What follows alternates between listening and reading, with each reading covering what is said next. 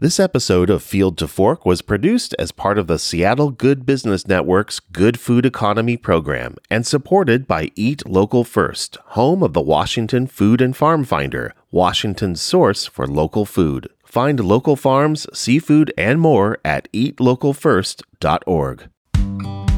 This is the Field to Fork podcast, where we take you on a deep dive into the local food economy of the Puget Sound region, from farming operations to fine dining and everywhere in between. Going to the source to find out how food comes to be and gets to you, direct from the people making it happen. I'm your host, Keith Bacon, and with me is my new co host, Becky Selengut. Hi, Becky. Hey, Keith. We had a fun little lunch date in Pioneer Square recently at the ʔálʔal Cafe and it is housed at the Chief Seattle Club, which provides services to our local urban native community, which is something that I learned about at Good Food Connections. Were you aware of it before?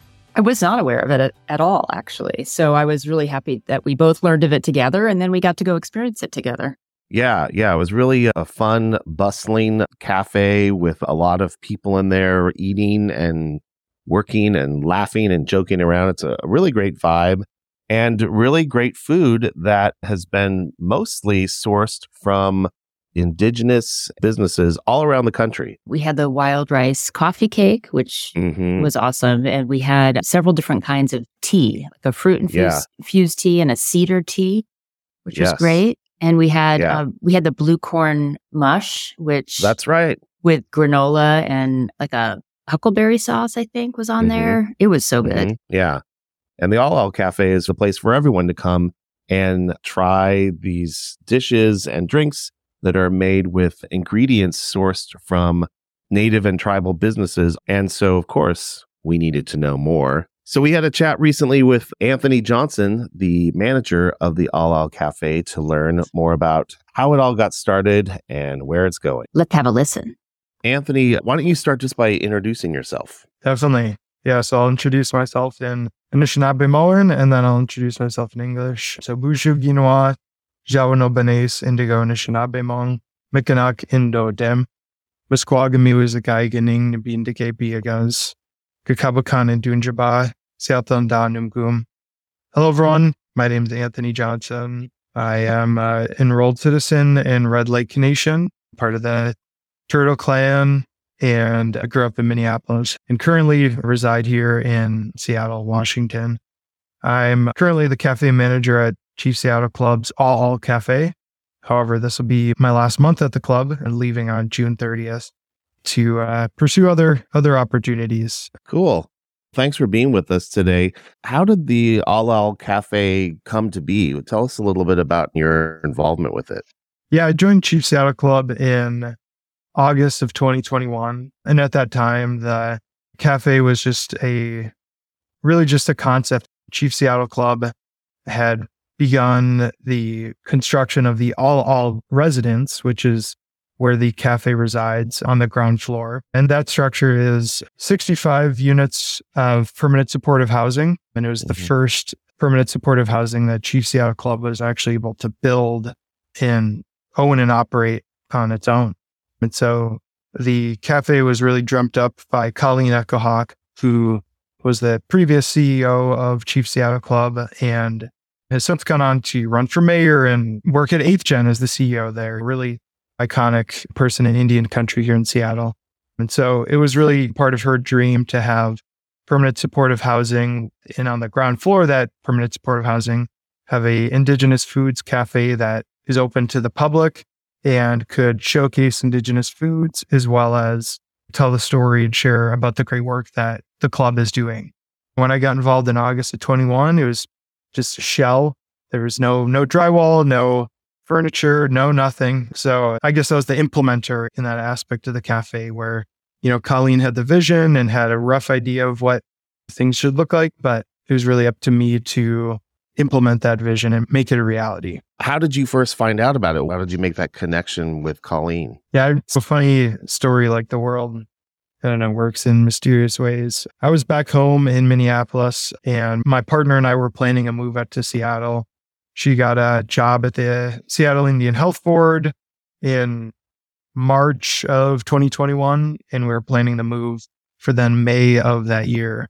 And me and my partner Shelby were out at Sugar Bush, we call it, which is every spring, it's the Anishinaabe New Year, the Ojibwe New Year, where the trees, maple trees in particular, it's the time where sap's running. So those hard freezes overnight and then the warm, mild days in the 40s results in the trees running and having sap pour out of them. So that is a really, you know, important part of the year for the Anishinaabe people. And I guess kind of some symbolism in that aspect. But I was out at Sugarbush tapping trees and boiling sap and making sugar and candies and, and syrup and so tons of people come out there. And it was the closing ceremony. You know, we are shutting the season down, the trees had stopped running.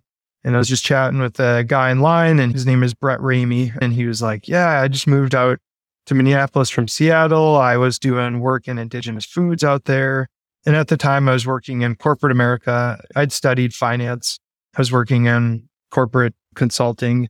And was like really looking to pivot my career and get into indigenous foods. And this seems like crazy happenstance. And so, yeah, Brett had mentioned some things about Chief Seattle Club and he was familiar with some of the folks there.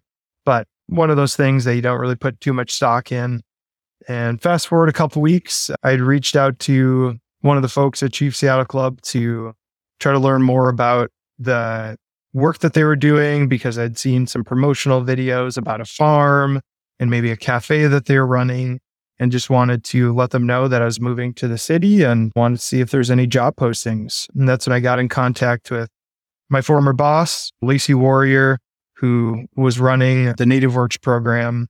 And she was able to give me some more information and then also say that, oh, yeah, you know, we have this cafe that we're looking to hire for, but we're not doing it now. When the job posting's ready, I'll send it over.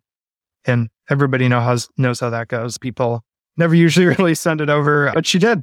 And I applied, went through the interview process and was offered the role. I felt really lucky about how I got into the club, you know, and they really took a gamble, I think, as well, because there, I'm sure were plenty of people that applied that had food service experience, but I'd never worked in kitchens. I'd never worked in restaurants. I'd never worked in food service. You know, I was just, oh, wow, just a guy that had this passion to do it and had some real world experience with corporate and budgeting and finance related projects.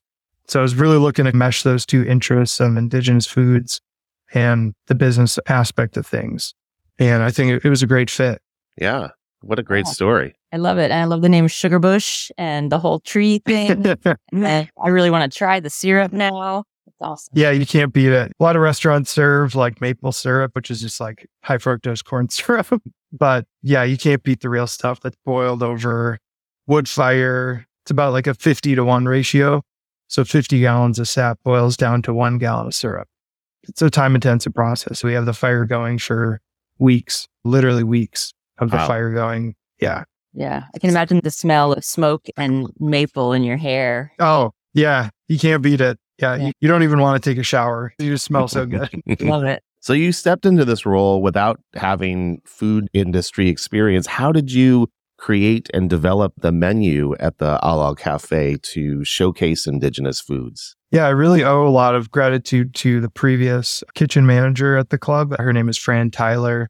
She's Makah, and she ran the Chief Seattle Club kitchen. So that's in the building directly next to the cafe in effect, it's a soup kitchen. I think it's a lot more, but that gives people an idea of what it is. It's open every day of the year except for Indigenous Peoples Day, and they serve two hot meals completely zero, zero cost to anyone in the community.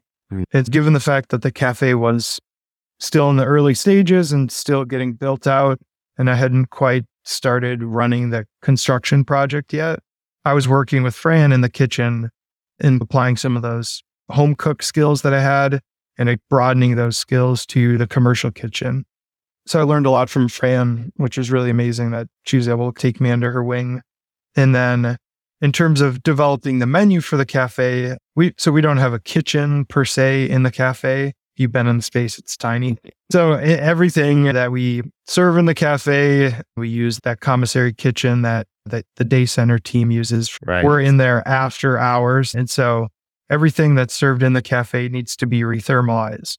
So that's mm-hmm. kind of like the filter in which the food that's served in the cafe needs to be created by.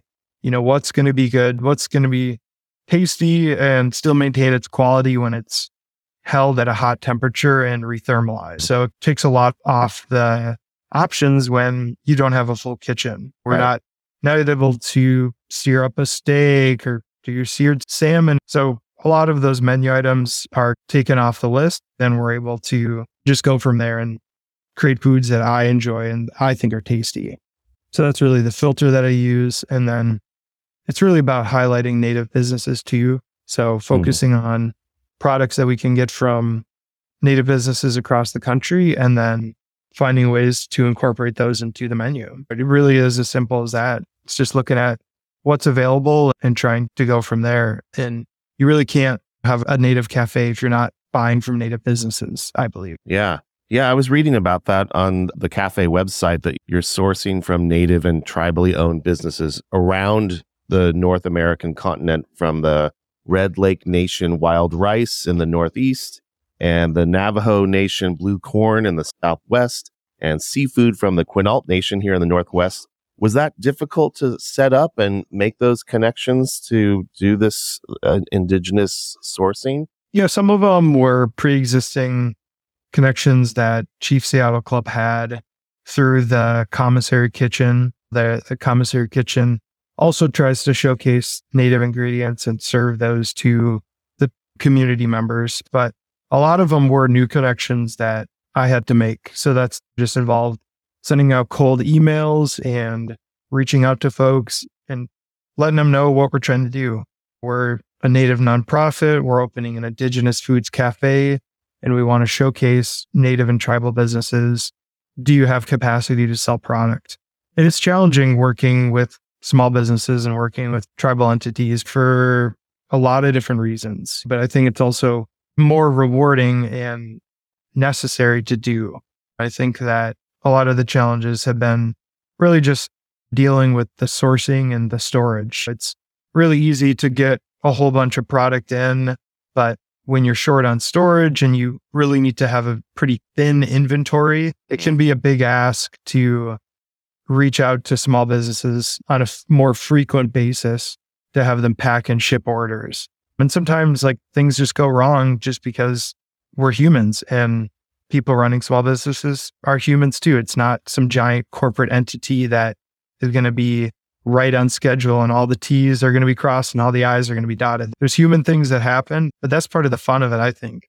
Yeah, I think it's really just having a bit of a determination to no matter what, go to those ethics and go to those values of this is what I want to do. I want to source from native businesses and I don't care if something's late or something if they're out of supply, they don't have a certain product, just sticking to that mission and sticking to those values is really what I've tried to adhere to um, because that's part of the goal and it's part of the mission of the cafe and it just comes with the territory.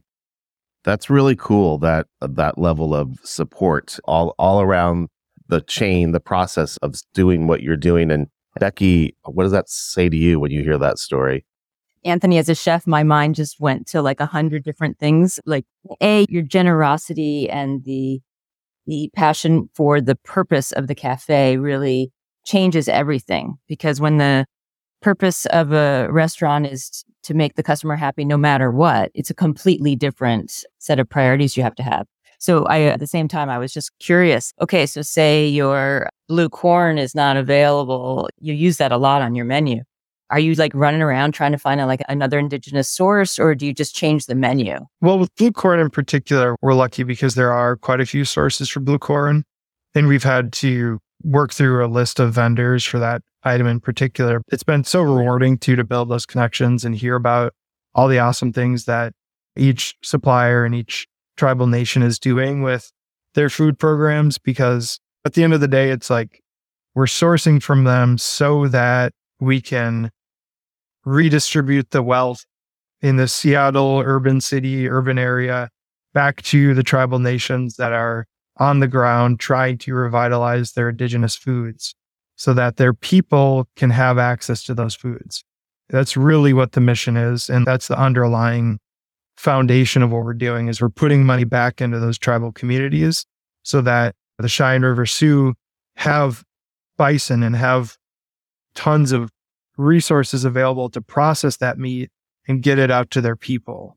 That's what exactly the tie is between us buying bison from them and how that benefits their community. Is the work that you're doing here in Seattle with ʔálʔal Cafe, do you know if that has inspired other tribal nations to do something similar? So my sister works at our tribal immersion school. She's trying to recruit me to work for the school because they really want to serve indigenous foods to the students there.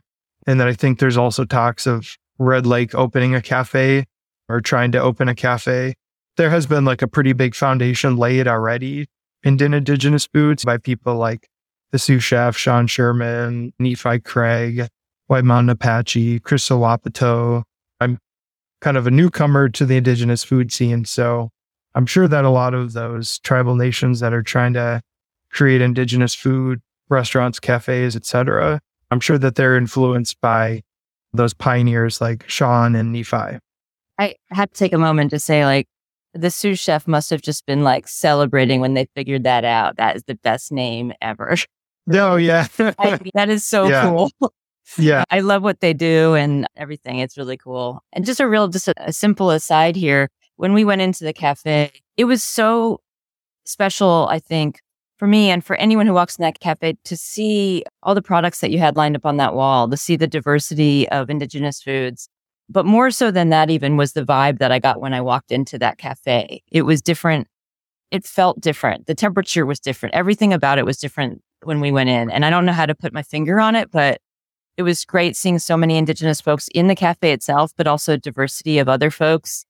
And it just had this family home feeling to it, which built right into the name, which I'm sure Keith is going to talk about in a second. But I just want to give you a lot of props for creating that kind of environment that you did. And having it be a kind of a face for uh, a lot of the activism that that you guys want to do and it's awesome it's important work thank you for saying that no i really appreciate that that's really the goal the goal is to create a space that everyone feels welcome in but especially native folks feel like they have that representation and they can maybe see some foods from their community on that shelf we call it the indigi market indigenous market And so I know another one of the missions of the cafe is to decolonize the food industry. Can you talk about what that means exactly and what's involved in that process and what the response has been to that sort of mission? I think that decolonization of the food industry really what it comes down to is showing every person that steps in that cafe and the broader Seattle community that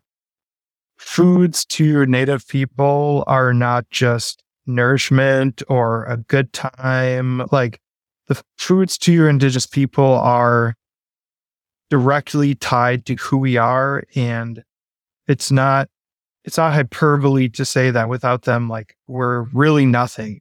And Anishinaabe people in particular, our creation story is directly tied to Mahnomen, which is wild rice. Mm. We used to live out on the East Coast and there was these seven prophecies that there's it's a really it's a long story. It's in the Mishomis book by Eddie Benton Banai. But essentially what the story boils down to is the prophets told the Anishinaabe people that they need to migrate west until they found the place where food grows on the water.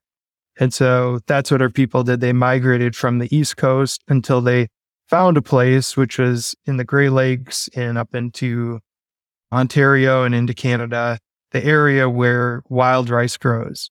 And wild rice is not technically a rice, it's a grain, but it grows in these large shoots over these old kind of uh, estuaries, I guess, these little removed areas of, of waterways. And through that migration westward, that's where the Anishinaabe people, which are the three fires, the Ojibwe, the Odawa, and the Potawatomi, that's where we began to really find our ancestral location and the place that we needed to be as people. And so every year in around like August, the rice is ready to harvest. And so you go out in canoes and you have one person pushing the canoe and you have another person with these two knockers knocking the rice into the canoe. And there's stories and gatherings and there's certain gender or sex specific rules for who's allowed to do what. And it's a really, it's an important part in the history of who we are as people is having that rice and having access to that food source.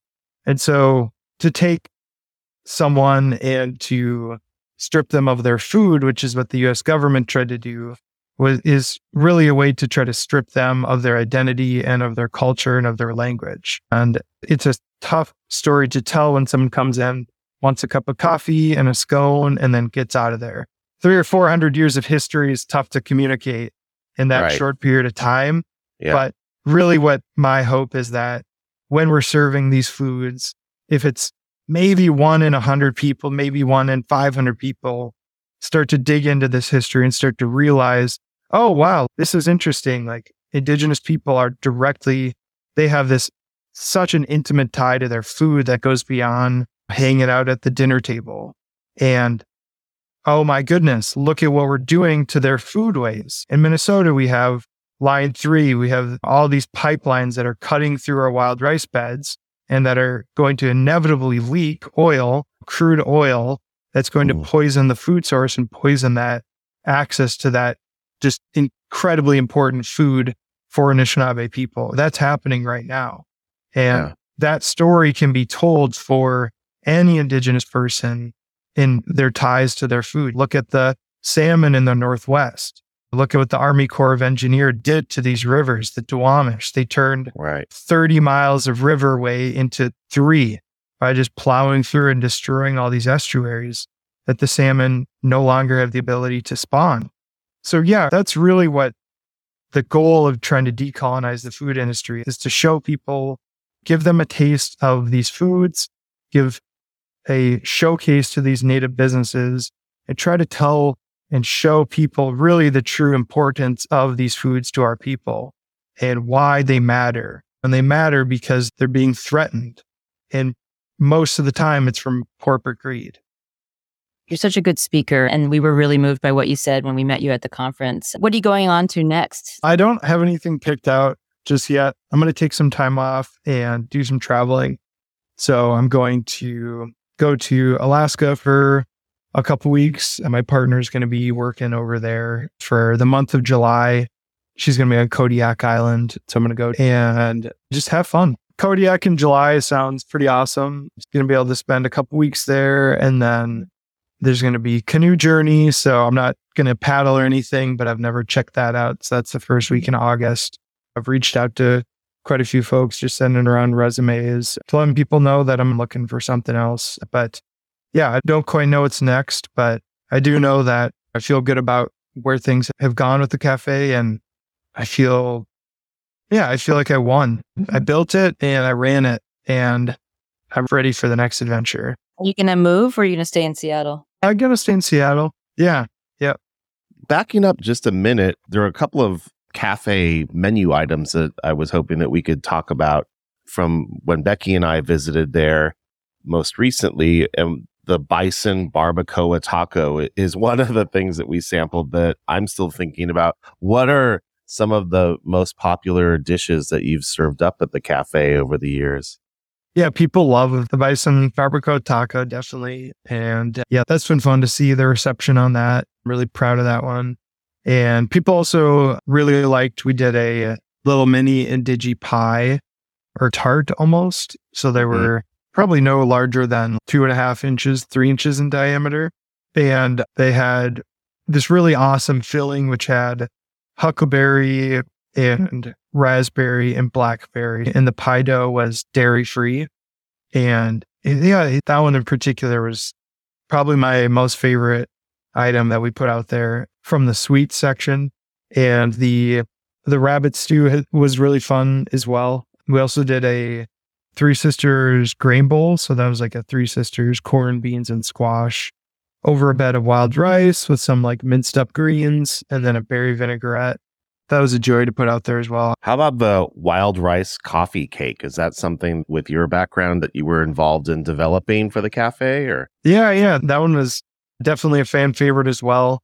So we do a 50 50 blend of like wild rice and then whole wheat flour because you really do need the gluten from the flour to make it like a batter. But cutting that in half with wild rice, like adds more protein and adds like more of a complex carb to the cake batter as well as the topping. And then we use maple syrup as well to sweeten it. So it's got really kind of a good representation from the Northwoods, wild rice and maple syrup. And I think it's a good example too of how to make something that has indigenous ingredients and is really yummy, but is also like familiar to people. And it's just a good blend between like colonial ingredients. It has sugar, it has butter, and it has flour, which are like the three sins of colonialism, but it it also has a lot of those indigenous ingredients that I think do really well and complement each other. And yeah, I mean, we don't don't have to be like idealistically pure.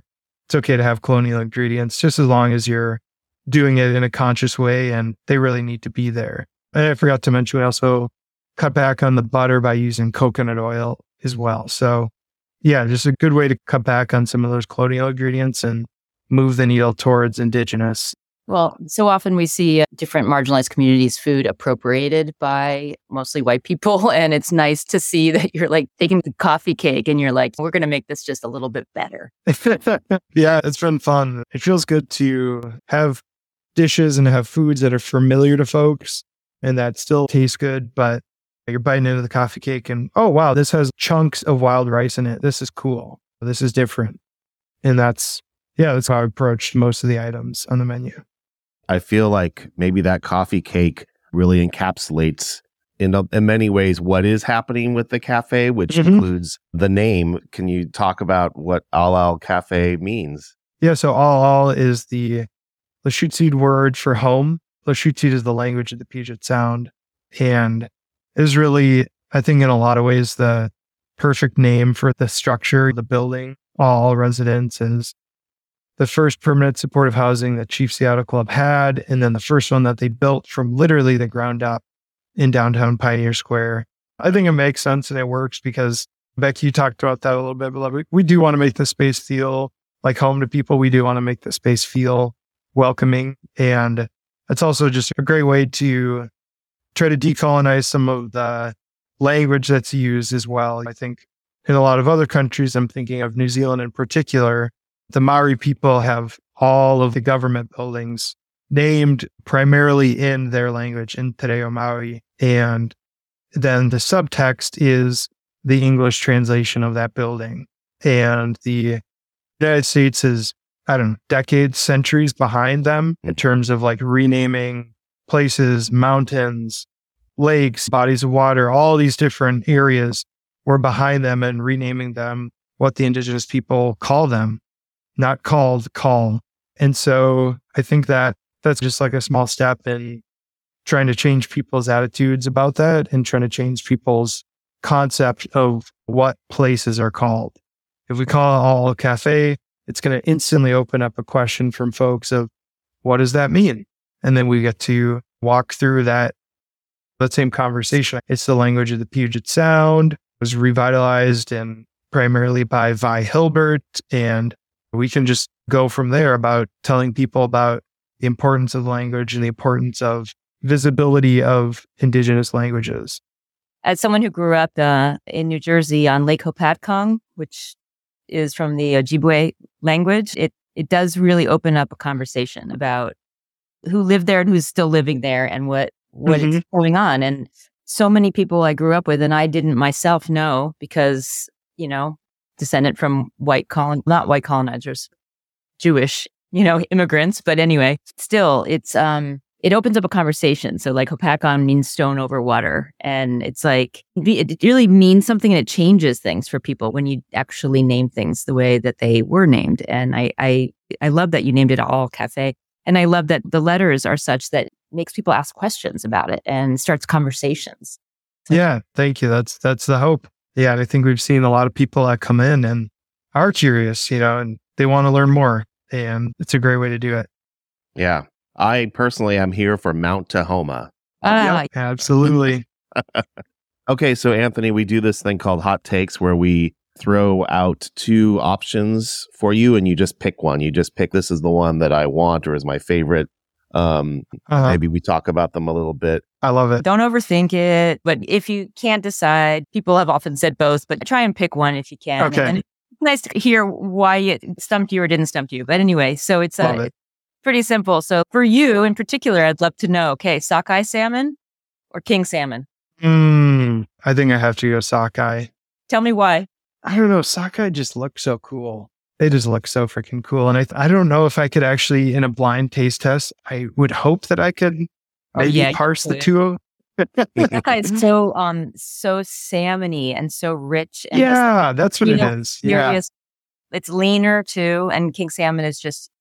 I don't know. Sometimes I think of king salmon as the ribeye of salmon. It's just it's right, fatty right. and rich, but like mm. sockeye is like it's like grass fed beef of salmon. It's so much, yeah. so much flavor forward and yeah. more dense in texture. I love sockeye. Okay, how about uh, this is an easy one for you: uh, blue, white, or yellow corn. Oh, blue corn. Blue corn all the way. Knew that was going to yeah, be easy. blue corn all the way. We lull you in with easy ones, and then we get you yeah. some harder ones. Going back to seafood, uh, oysters or clams? I think oysters. Yeah, depends how they're prepared, but like if clams are like steamed or something, like steamed clams versus raw oysters. I love raw mm. food. So yeah, raw oysters are the best. How about wild blackberry, huckleberry, or salal Huckleberry. Yeah, I love huckleberry because they, yeah, I don't know. I grew up on blueberries and there's something about huckleberries. They're just explosive. Love them. I have a good little huckleberry spot that I've gone to with some elders and man, it's, they're so good. It's so hard to pick them because you just want to keep eating them. Yeah. And then your, your bucket ends in nothing in there, but, but. that's me. And it's, they're also more fun to say. Huckleberry. mm-hmm. How about um wild stinging nettle or morel mushroom? Okay, that's tough. I probably would have to go. I'd probably have to go with morels. Yeah, I got both this year. I harvested nettle and was up at the Bolt Creek fire and got some morels.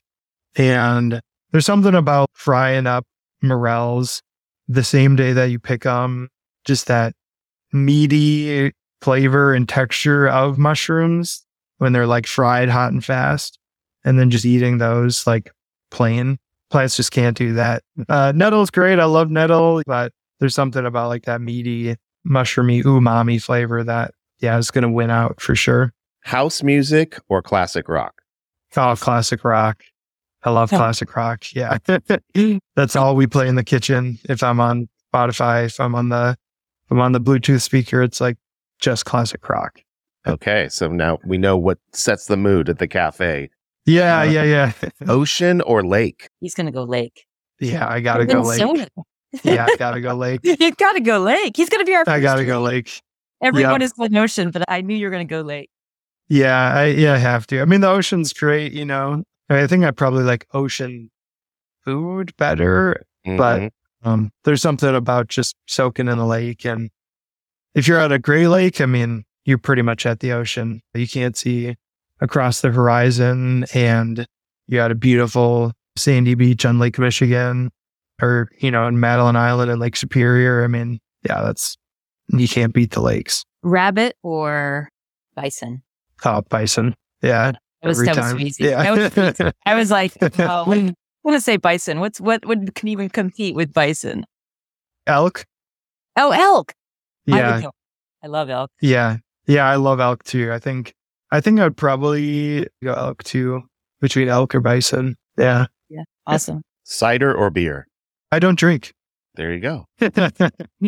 kombucha or herbal tea? I really like kombucha. I mean, I try not to eat like a whole lot of added sugar, but kombucha usually has like low levels of added sugar. So I like that as well as the fizz. It's like, yeah, I got to go kombucha, even though I do love like CRT, nettle tea, all the herbal teas we serve. I have those pretty much daily, but kombucha is awesome. It's a treat. As a complete ridiculous aside, I got carded. I got my ID checked for buying kombucha last year. Wow. What? That's. I know. It didn't even make any sense. I think the person was super confused, but there's a very low level of alcohol in it, but like it's like you're yeah, it's like less than half a percent. Isn't I know it, it was it was hilarious. I was like, A, weird. I look yeah. like your mother, and B, this is a non-alcoholic. All right, two more. this one's uh, okay. the seasonal favorite: winter, spring, summer, or fall. Fall. Yeah, definitely fall. Fall's a lot of hunting seasons. That's the best time of year. And mushrooms. Yeah. and the last one, our treasured stumper: oil or vinegar. That is a good one because they complement each other so well. I think that I think I have to go oil because I feel like if I were to choose between the two, I could technically live without vinegar, without an acid, but mm-hmm. I could never live without oil. I have like a dry pan trying to cook anything would just be like tragic. But you'd miss a whole flavor profile by not having the vinegar, but yeah, you simply just wouldn't be able to cook without having oil in the pan. Here's to greasy pans. Heck yeah. ʔálʔal right. Thanks for playing along with us. And thank you, Anthony, so much for joining us today and sharing your story and the story of the All Cafe. You've done a really amazing thing here in, in Seattle. And I'm super grateful that, that you've created this opportunity for people to try indigenous foods and understand the indigenous food movement and you've built something really special and I, I hope it, it remains here as part of our community for a long time. Thanks for having me. It's really been a joy being able to talk to you two today and to be offered a platform to be able to share my thoughts and my beliefs. So I really appreciate you guys coming to the cafe and all the kind words that you said. Yeah, I, I really look forward to um, seeing what you're going to do next. And it's nice to hear you're still going to be Seattle. Hopefully, we can keep in touch and if you ever need a chef help with anything that you're doing, please let me I know. I will for sure. Thank you and enjoy your summer vacation. I will. Yeah. Gonna be a good one.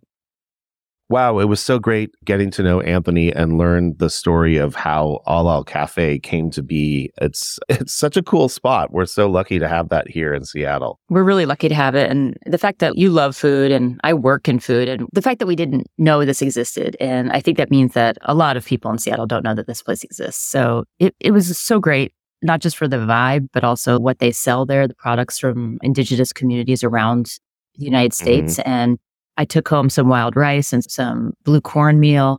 They had cookbooks, but as I said in the interview, that the feeling of home was palpable there. And, it's such an important place for indigenous communities and also for non-indigenous communities to give back and to be educated. Yeah. So I, it was a, it was a win experience for me all around. Absolutely. Yeah. It's a way to learn and interact while enjoying something delicious to eat or drink. Exactly. And learn new stuff. While we're on the subject of indigenous foods, mm-hmm. it's something I'm, I've been educating myself a lot about. I really like to forage and when when you get interested in foraging, you you inevitably learn a lot about Native American indigenous communities and their relationship to the woods and wild mm. foods. So that got me down a path to learning more about this amazing organization called the Native American Food Sovereignty Alliance. Mm-hmm we can post a link on our socials for yeah. it. But I thought it, they're they're a great organization. I highly recommend learning more about them. And the, the reason I love them is because they're all about education, seed saving. They mentor indigenous farmers. Mm.